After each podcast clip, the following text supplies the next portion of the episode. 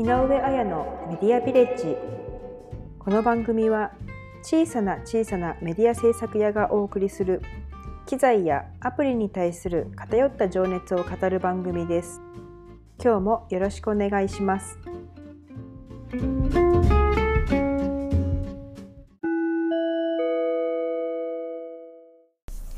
今日のテーマはポッドキャストの始め方についてお話ししたいと思います。実はこのテーマについてお話ししようと思っていたのはもうちょっと自分の中でいろんなことを整理したり精査したり探求したりっていうのを重ねていってから録音しようと思っていたんですがまあ私の性格上そんなことをしているとずっと先のことになっちゃいそうだったのでエピソードの初期の方でもお話しした通り、現状をお伝えするということを心がけていこうっていうふうに決めたことだったので、今日でエピソード12なんですけど、ここまで使ったいろんなアプリだったりとか、機材だったりとかっていうのを、今の時点での状態っていうのをお伝えしようなと思って今日録音しています。まず、録音に使用しているアプリが、私使っているのは iPhone なんですけど、あの、ボイスメモを使っています。なんかそれまでは、ボイスメモっていうアプリは、本当にただ録音することに特化していて、編集ができるアプリだと思ってなかったんですね。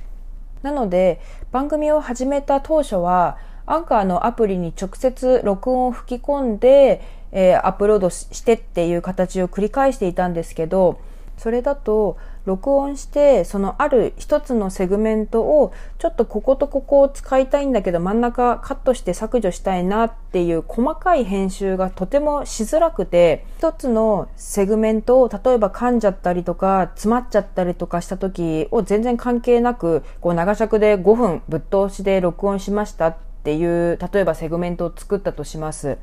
でそうするとそのじゃあ5分間っていう波形がこう部分部分で見れるわけじゃなくて全部5分分が一つの画面にボンって乗っかってきちゃうので細かい切り張りがすごくしにくいんですよ。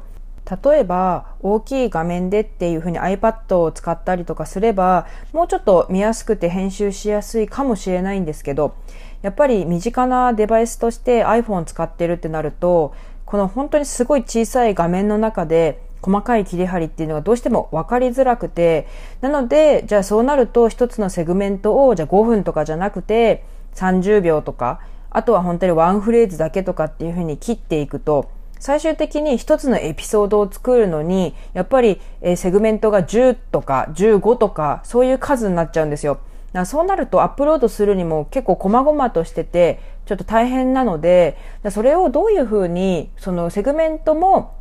長く撮っても編集がしやすくて、なおかつエピソードとしても、そのセグメント数が多くなくてアップロードしやすいっていう、本当にその中間のいいとこ取りっていうのを同時にしたら、何を使ったら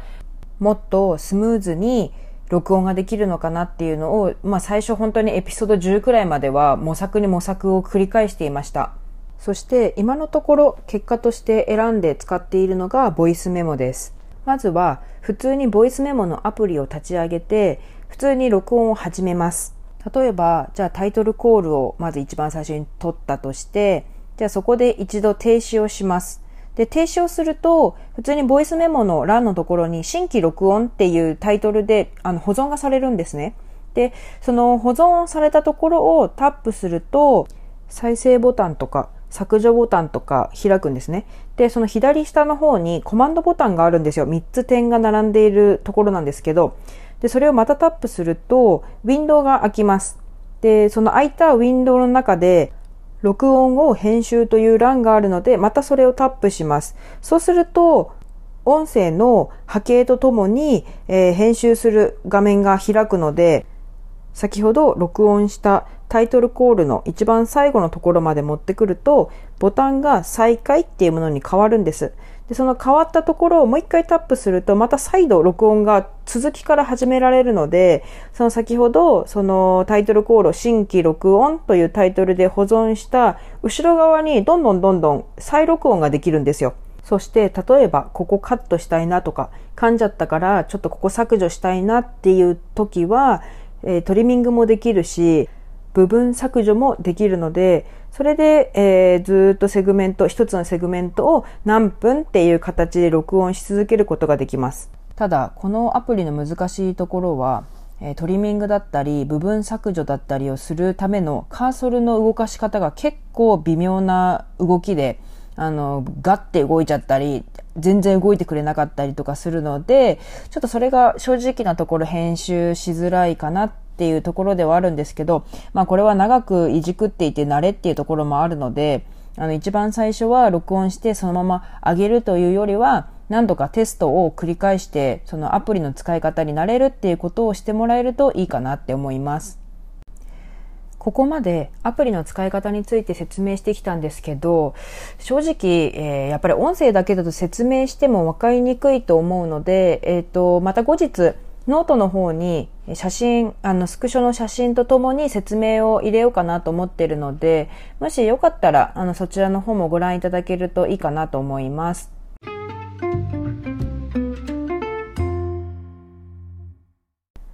さてでは後半戦は機材のことについてちょっとお話ししたいと思います。まあ、機材といってもそんなに大げさなことは今使っていなくて録音するデバイスは先ほど申し上げた通り iPhone で録音しています。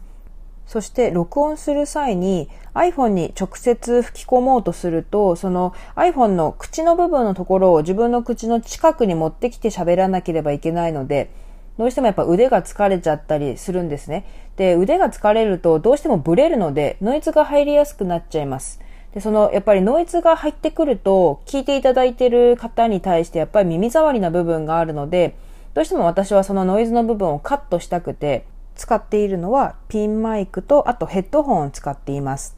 ここではヘッドホンは最重要項目ではないんですけど、あの、ピンマイクを iPhone にライトニングのところに直接挿して使っていると、音声を改めて確認するのにわざわざそのライトニングの接続の部分を外さないといけないんですよ。で、そうすると本当にそのライトニングの部分も傷むのも嫌だし、そして正直なところいちいちあのつけたり外したりするのがちょっとめんどくさいので、そのライトニングとそのイヤホンジャックのケーブルの先にマイクとヘッドホン、いわゆる出力と入力の両方が備わったケーブルをつけています。で、それをつけると、えー、マイクとヘッドホンが同時に使えるので、録音しました。じゃあ確認しますっていうのがスムーズにいくんです。やっぱりその、そういうスムーズに活かせる時間っていうのは、あの、なかなかその、録音していく時間でカットしたいところなので、これは結構時短になるので、とてもおすすめです。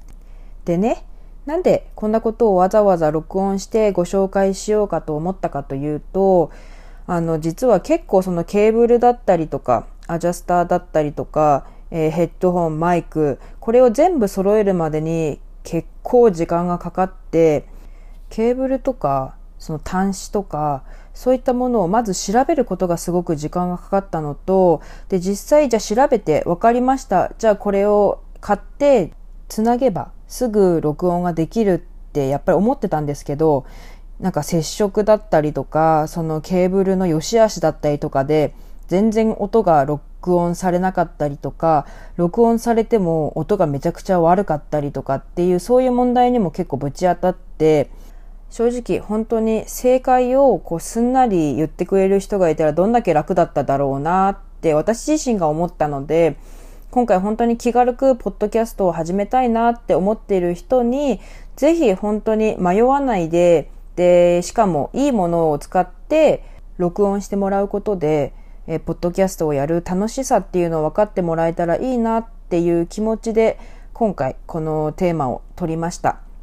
で、先ほどのそのアプリの使い方も同じなんですけど、この機材のことに関しても、今じゃあどこのメーカーがいいとかっていうのを、ここでつらつらとお伝えしても、やっぱり分かりにくいと思うので、先ほどのアプリと同様にノートに記載して、で、後日、このエピソード12の概要欄の方にリンクを貼っておきますので、もしよかったらそちらを参考にしてみてください。では最後に今日の一曲のご紹介です。えー、車谷浩司さんの AIR名義、えー、 Heavenly をお送りしたいと思います。